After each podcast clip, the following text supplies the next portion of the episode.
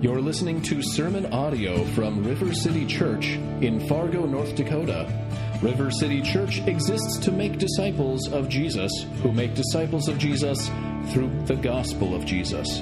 You can find out more about River City by visiting our website at www.rivercityfargo.org. Good morning, everyone. You may be seated. So, I. Well, first, my name is Marty. It's good to see you all here this morning. Uh, I goofed a little bit this morning in that I did not arrive and remember to do a mic check. And for some reason, the mic always doesn't like my voice. So, bear with me for one moment. In the meantime, I'll let you know that this mustache that I have, I've named the Mitch Friedman Memorial Mustache. For my good buddy, who we're very sad uh, will be leaving today.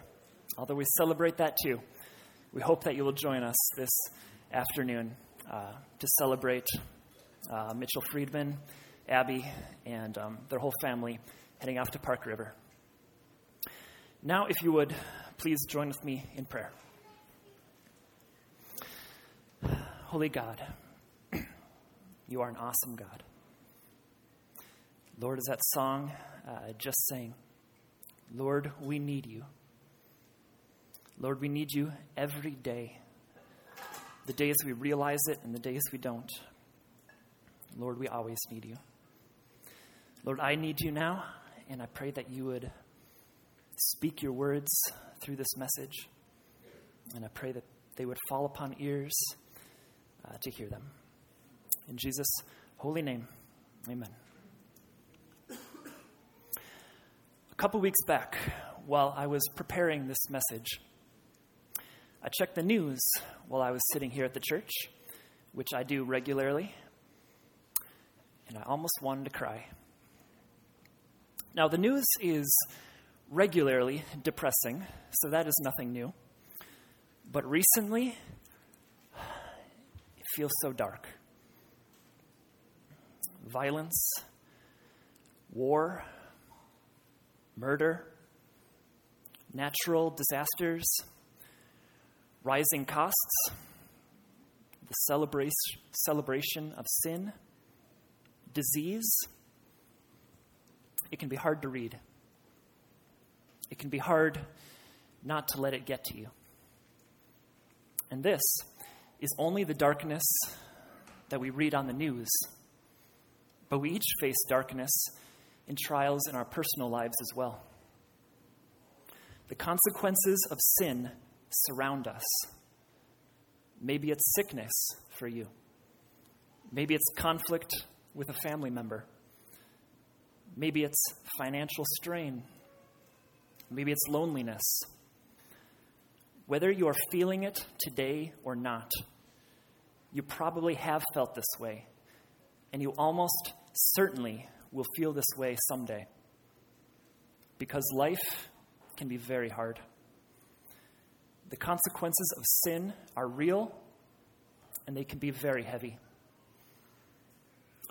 Today's scripture for us this morning is from Psalm 28. So if you have your Bibles, please turn to Psalm 28. And my big idea for us today is this cry out to God who answers you. Cry out to God who answers you. So let's read our passage Psalm 28 of David. To you, O Lord, I call my rock, be not deaf to me, lest, if you be silent to me, I become like those who go down to the pit. Hear the voice of my pleas for mercy. When I cry to you for help, when I lift up my hands toward your most holy sanctuary, do not drag me off with the wicked, with the workers of evil, who speak peace with their neighbors while evil is in their hearts? Give to them according to their work and according to the evil of their deeds. Give to them according to the work of their hands. Render them their due reward. Because they do not regard the works of the Lord or the work of his hands, he will tear them down and build them up no more. Blessed be the Lord, for he has heard the voice of my pleas for mercy. The Lord is my strength and my shield. In him my heart trusts, and I am helped.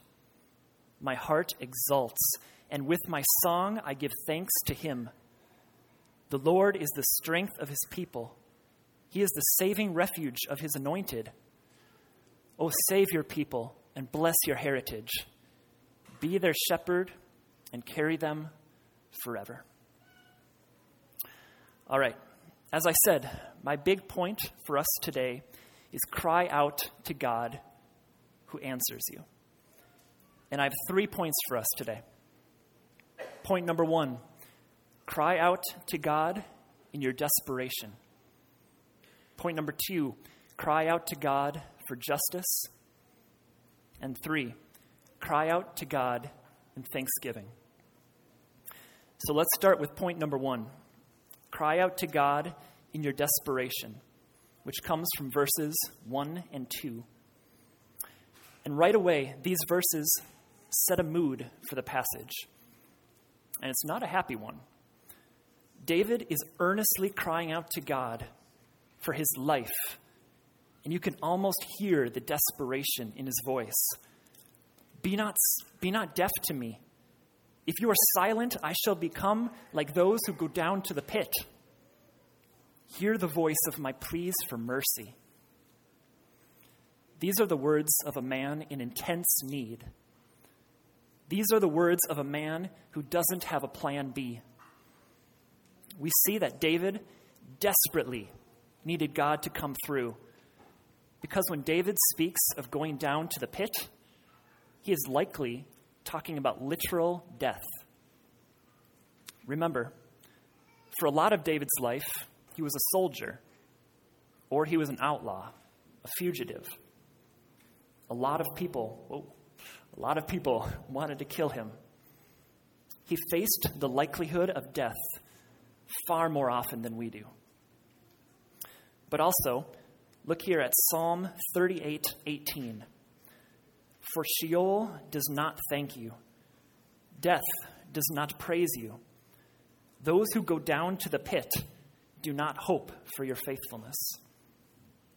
In Psalm 30, verse 3, O Lord, you have brought up my soul from Sheol. You restored me to life from among those who go down to the pit. So it's very possible that David, in this passage, was afraid for his very life. David was out of options. If God didn't intervene, he was a goner. So he begs the Lord to answer him. Have you ever had the audacity to pray to God like this? Have you ever gone before the Lord and said, God, don't ignore me. Listen to me. I need you right now, or else I'm not going to make it. Have you ever been that desperate? Now, likely, you have not experienced a time where if God didn't intervene, then you would be dead. Although for some people in this room, that might be a reality. But like I said in my introduction, we have all kinds of reasons to pray desperately to the Lord. This world is a broken place. Evil is commonplace, both in the news, around the world, and in our personal lives in our circles. Life is hard. Incredibly difficult things can happen. Sometimes God has us in, and I will even say, puts us in, desperately hard places, for God is not afraid to put us through the fire. God's love for us doesn't mean He will not put us through extremely difficult situations. We see this throughout the Bible. Joseph was sold into slavery and then falsely condemned to prison. Elijah fled for his life into the wilderness when the queen wanted him dead. Daniel was thrown into a den of lions. Shadrach, Meshach, and Abednego were thrown into a fiery furnace. Abraham and Sarah had to wait till he was nine. I think Abraham was 100 years old before he had a baby.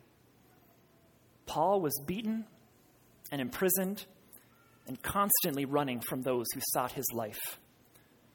See, trouble is not unusual for God's people. Dire situations are not unusual for God's people. Although God could easily keep us from all sorts of pain, sometimes He doesn't. Now you might be asking, why? That's a very common question when it comes to God. Why? Why does God do this? Why does God cause us, His people, His children, to go through such pain and danger? Well, this is a large question, certainly more than we can adequately talk about this morning. But there are a couple of passages in Scripture which I do want to go to, which give a couple clear reasons for us. The first is 1 Peter 1 6b to 7.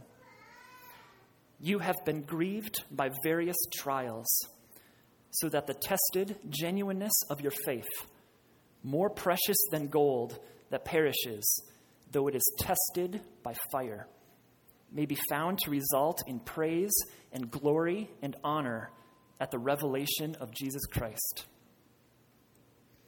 So here we see reason number one. We face various trials as a test of the genuineness of our faith. Have you ever given that any thought before? We often refer to difficult times in our life as trials. And indeed, the Bible calls them trials. But I don't think we often truly think of them as trials of our faith. We don't often think that these trials are testing if our faith is real and secure. Is it genuine faith or merely good thoughts? Look as well at Judges 2 21 to 22. This is the Lord speaking. I will no longer drive out before them any of the nations that Joshua left when he died, in order to test Israel by them, whether they will take care to walk in the way of the Lord as their fathers did or not.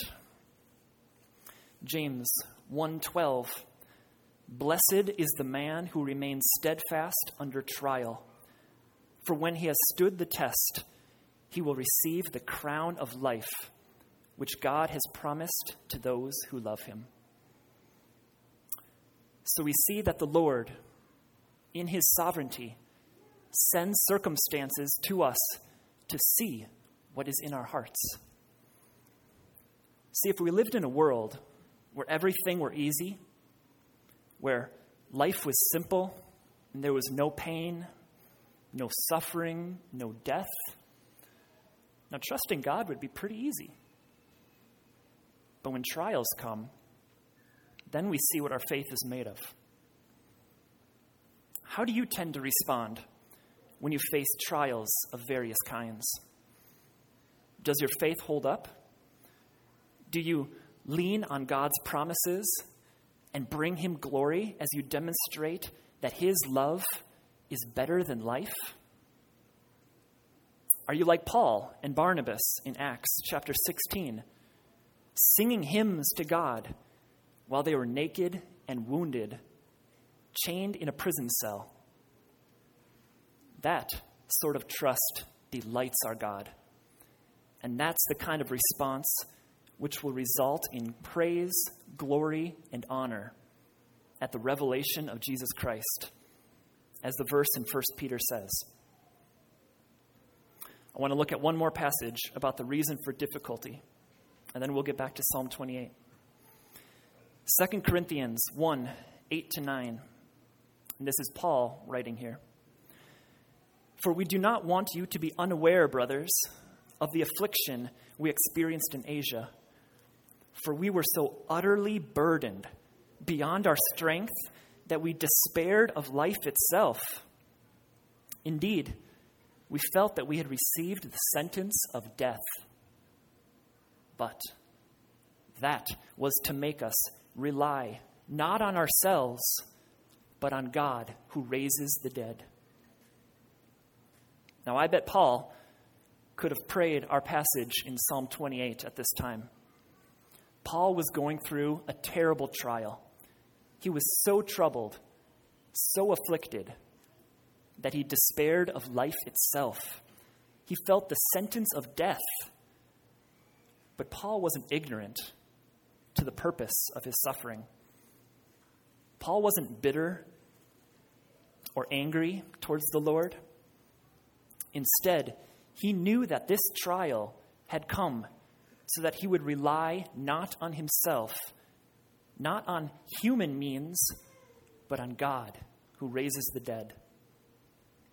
David in Psalm 28 is demonstrating this kind of faith. In his desperation, where does he turn to? To himself? To his own resources? No. He knew he had no other option but the Lord's intervention. So David sought after God and his help. He cried out to God's sanctuary. He pleaded for mercy. His faith has not crumbled under the weight of his trial, but rather his trial brought him to seek after God's help. So, this is reason number two why God has us go through desperate times of difficulty. God wants us to learn that we are totally dependent upon Him. And in our desperation, in our trials, we are to cry out to God for strength. Point number one cry out to God in our desperation. And point number two cry out to God for justice. This point comes from verses 3 to 5. And I want to start by looking at the first half of verse 3. Do not drag me off with the wicked, with the workers of evil. Is that a prayer that any of you in this room have ever prayed? Before preparing for this sermon, I'm not sure if I've ever done that. Now, there is not a unanimous opinion among commentators what this verse means, but this is my take on it. David knows that the Lord is just. He knows that God will punish evil. He prays to this end in verse 4 and he declares it in verse 5.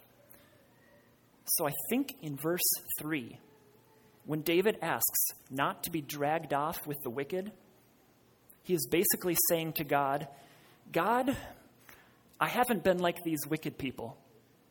I've been righteous, so don't punish me as such. Now, Jake made it clear in his sermon on Psalm 26 that David was not a sinless man.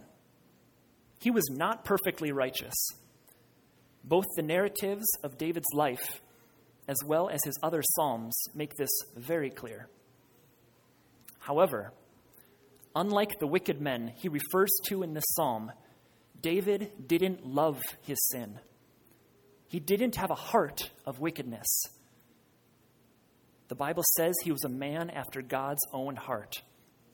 He loved God and he desired to obey him. In other words, David had genuine saving faith. This is what set him apart from the wicked. It was his faith in God.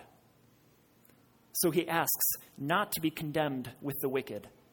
And in verse 4, he goes on to pray for their punishment. Now, if you spend some time in the Psalms, you know that this is not a unique request from David.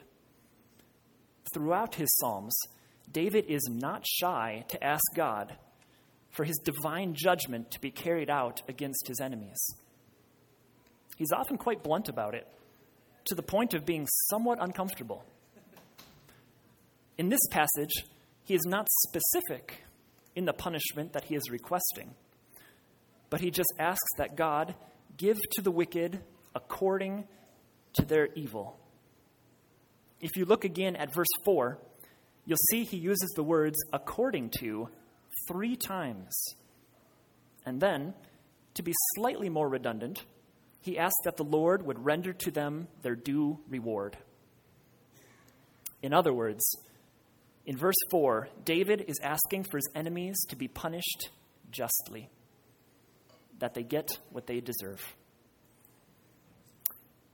Sometimes these verses can be challenging for us because we don't really like to think about God's judgment very much. But really, this is something that we all want. Everyone desires justice. When you hear the news of people being killed in schools, people being killed in hospitals, of civilians being captured in war, of criminals without remorse for their deeds, or any other heinous crime, we all want justice. We all want the wicked judged and punished for the evil of their deeds. We all want the Lord to give to them according to the work of their hands, that they receive their due reward. So, likewise, David is pleading with God for justice on evil. He pleads for justice, and in verse 5, he's not just asking, but stating the truth he knows of God that God will tear them down and build them up no more. The Lord will bring justice. The wicked ones that David speaks of, who speak peace while evil is in their hearts, those who don't regard the works of the Lord or the works of his hands, these God will indeed tear down. David holds on to this truth he knows of the Lord. When evil surrounds him, he hopes in the character of God. Namely, here, he hopes in the character of God's justice. Surely, this was a comfort for him. And this can be a comfort for us as well. All of the evil that we see on the news, all of the evil that we see with our own eyes, all of the injustices in the world these will all one day be judged according to their deeds. The wicked will be punished. The Lord will do it. He will judge the guilty. Read through the entirety of the Old Testament, well, the whole Bible for that matter, and you will see that God is incredibly patient, supremely gracious, and relentlessly just. And God's divine justice, it will be carried out in one of two ways. It will either fall upon the wicked or it will fall upon Christ. Those are the only two options. God's wrath will be carried out upon evil. But for anyone, anyone who calls upon the name of the Lord, this judgment is redirected. Jesus Christ takes it fully and freely upon himself. There is no debt remaining on the sinner's head. It is paid in full on the cross. The wicked person indeed has been killed, but a new person takes his place, the new life that Christ has given us. For those who have their faith in Christ, for those who, like David, love God and have their heart of stone replaced with a heart of flesh, we are now counted with the righteous who will not be dragged off with the wicked. But for those who do not call upon the Lord, justice will be carried out. This is what David cried out for, and this is what we can cry out to the Lord for.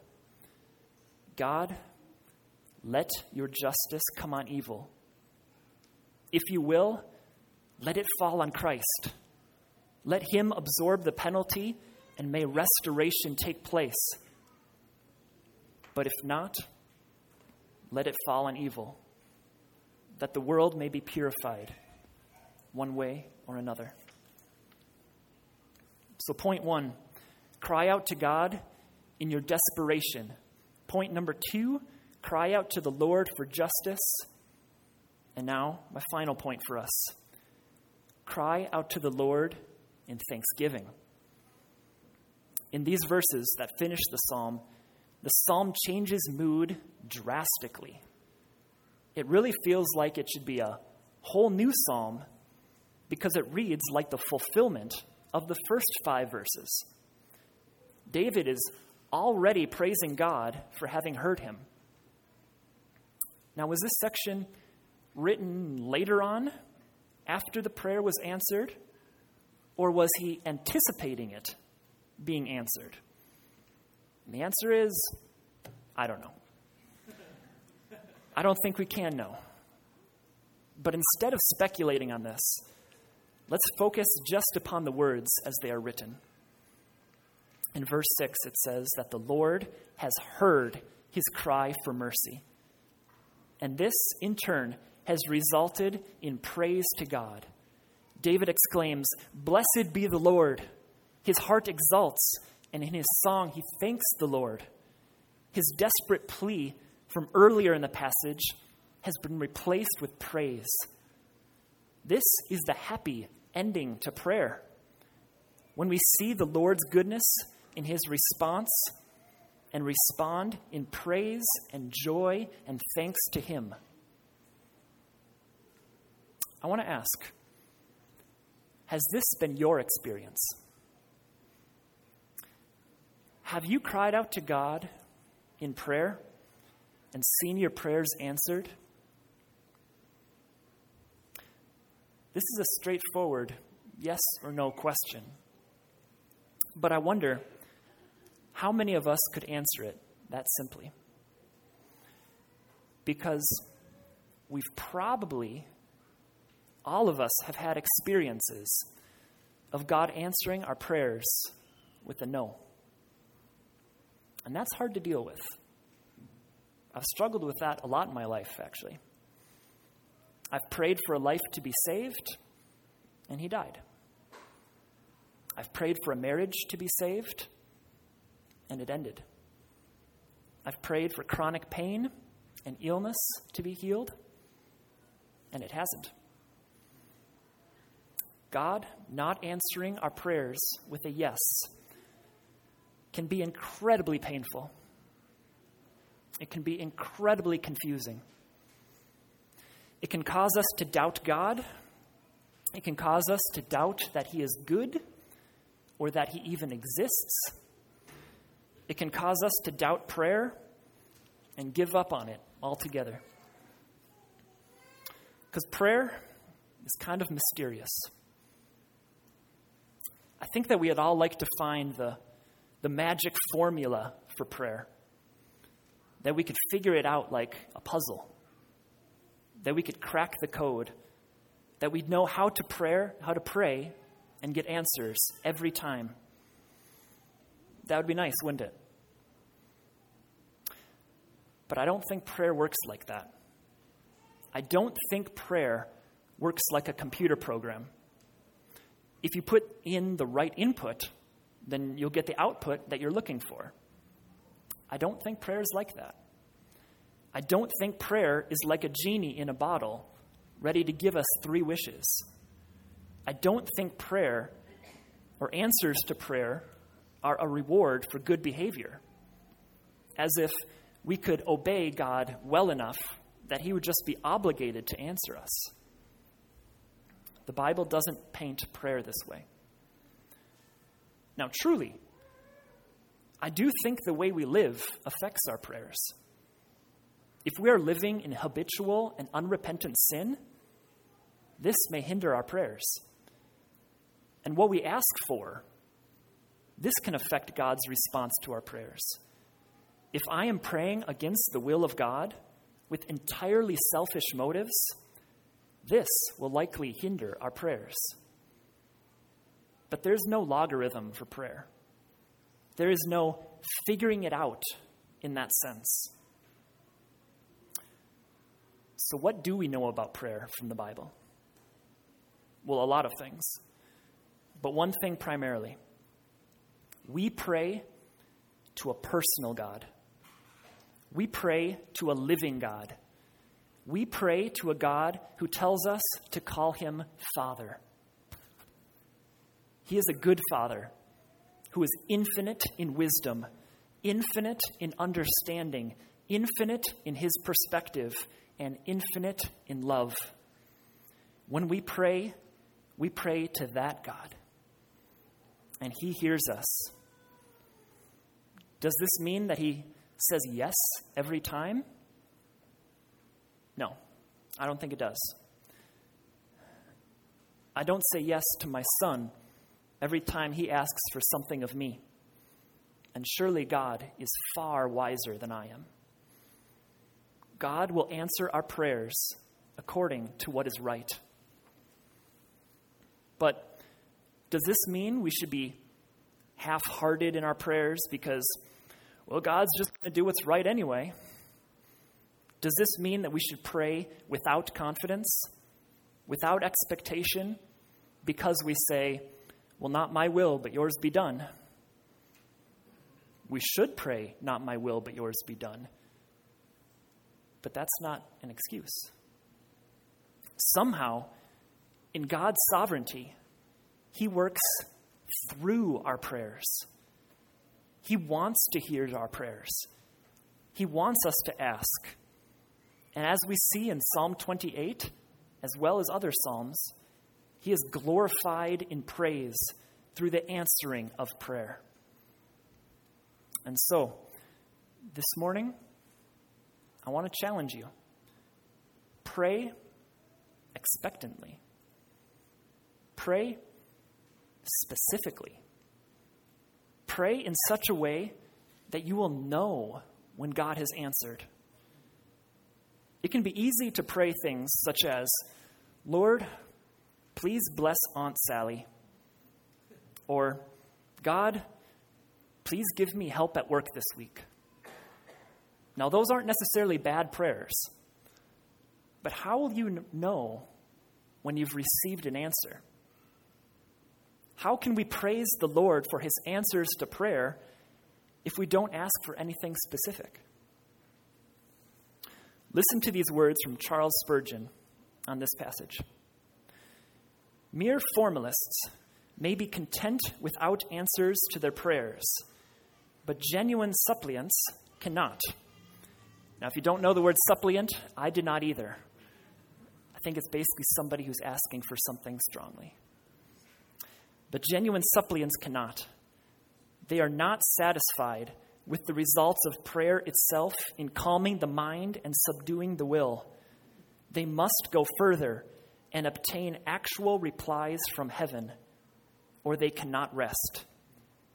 And those replies they long to receive at once, if possible. They dread even a little of God's silence. Now, this, I will admit, is hard to do. This is hard for me to stand up here and preach this because I've been disappointed in prayer before. Along with the many answers of yes from the Lord, I have received many no answers from God as well. But as another commentator wrote, it would be far better to receive a no answer a thousand times in a row than to continue constantly pray in a nebulous fashion. So let's be expectant and specific in our prayers, that it may result in praise and glory to God when they are answered. Last September, I actually started writing down my specific prayer requests so that I could track how the Lord responds. And I even color coded it. When an answer was answered with a yes, I colored it green. When an answer was an- well, a prayer was answered with a no, I colored it red. Then sometimes I put an orange in there if it was kind of answered. this has been very good for me and good for my prayer life. See, first of all, it helps me remember my prayer requests, to continue in them. But it also has shown me the faithfulness in God responding. I will tell you that not everything on my list is green, but most of them are. The Lord has been very kind and gracious to me. He is kind to his people. So let's pray for an answer. As David did, let us pray God, be not deaf to me, be not silent. Hear the voice of my cries for mercy. Let us cast our cares before him, for he cares for us. Let us seek his face daily, that our will would be aligned with his in our prayers. And when he answers, let us praise him as David did. Tell your family, tell your community groups, tell me. I would love to hear about it. I would love to be encouraged by hearing how God has answered the prayers in your life. Let us rejoice with you for the blessing of answered prayer. Let us bring honor and glory to God for what he has done. Let us not forget our Lord for what he does. How many times have you prayed to God for an answer? Later is answered, and you don't even remember that you prayed about it. That probably doesn't give God a whole lot of glory in our hearts. Even this morning, we thank and praise God for what Jake mentioned about the overturning of Roe versus Wade. We thank the Lord that He has heard the countless prayers that have been said on the behalf of the unborn. We praise God for this ruling. We know that the battle is far from over, but our God is faithful. He will have justice, and He will be victorious. Hallelujah. Let us trust the Lord. And when the Lord says no, let us trust the Lord. It's okay to grieve an answer of no from the Lord. It's okay to wonder why. It's okay to search the scriptures to try and understand why, God. But we may never know. Are we trusting enough in the Lord's sovereignty, in His sovereign understanding, that we can submit to His discretion? Now, like I said before, prayer is mysterious. And there's way too much to say about prayer to cover. But if you struggle with prayer, if you struggle because you've been discouraged by prayer in the past, if you have been hurt by prayer in the past, talk to a spiritual leader. Talk to your community group leader. Talk to a pastor. Let us walk through this with you. We often go through our struggles alone, wrestling with our questions on Google and not with the people of God. We seek answers on online forums, but not with the people who we do community with who love us. This is what community is for to wrestle through these things together. This is what the church is for. So let us seek God together in this. If you're not part of a community group, we'd love to have you join one. You can talk to me about information about that. Wrapping things up here. Our big point from this morning is to cry out to God who answers you. Friends, we live in the midst of great evil. There is a lot of trouble in the world, trouble that is over our heads, but God is not shaken by any of it. None of it is outside of His power. So cry out to Him in your desperation. Cry out to Him for an answer. Pour out your souls to the Lord. Pray for justice. Pray for the wicked to be destroyed in the same way that the Apostle Paul was destroyed. His old self was killed. He was crucified with Christ, and he no longer lived. It was Christ who lived in him. Justice was carried out on the Son rather than on him. In the same way, for all who put their faith in Jesus, God's justice will not fall upon us, but upon his Son.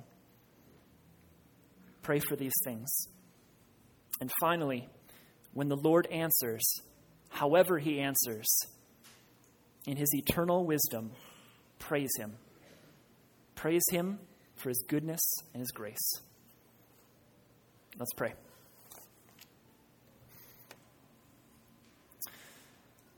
Lord, help us to have faith.